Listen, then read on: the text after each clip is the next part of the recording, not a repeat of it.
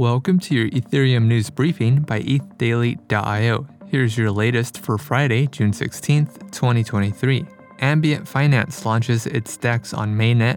Metamask integrates Connext into its Bridge Portal. Developers prepare final EIPs for Deneb, and a Taiwanese investor files a lawsuit against on-chain detective ZachXBT. All this and more from ETH Daily starts right now.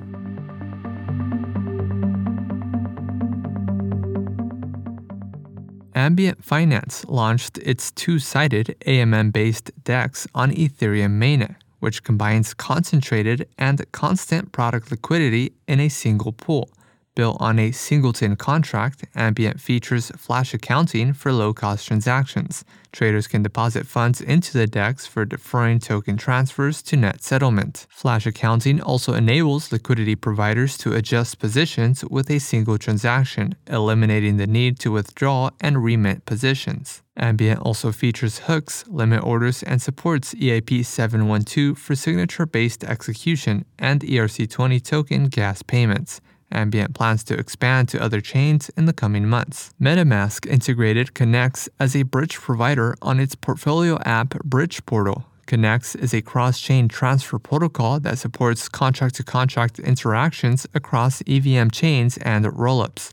The bridge uses an on-chain data model that locks and unlocks liquidity without relying on external validators. The MetaMask portfolio app already supports Hop, Celer cBridge, and Polygon Bridge as bridge providers through an integration with bridge aggregators Socket and LeFi. MetaMask also uses a framework for implementing bridges, which includes criteria for network and token support, trust minimization, and reliability. Core developers are working to implement EIP 7044, EIP 7045, and EIP 4788 into Deneb, the next upgrade to Ethereum's consensus layer. Last week, core developers confirmed the last set of EIPs for Cancun, the upgrade to Ethereum's execution layer. Coined as Dencun, the upgrades will be executed later this year.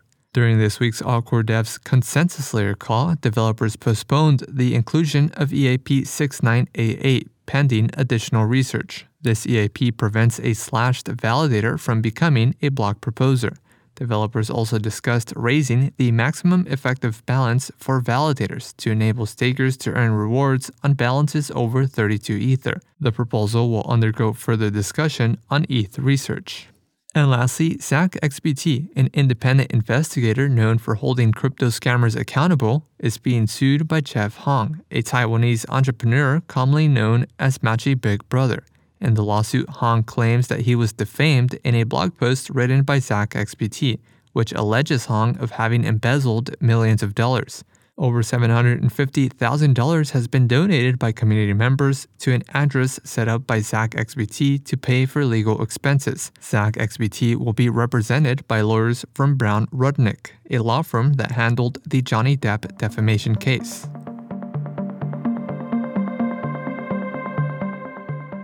This has been a roundup of today's top news stories from ETH Daily. You can support this podcast by subscribing and following us on Twitter at ETH Daily. Also subscribe to our newsletter at ETHdaily.io.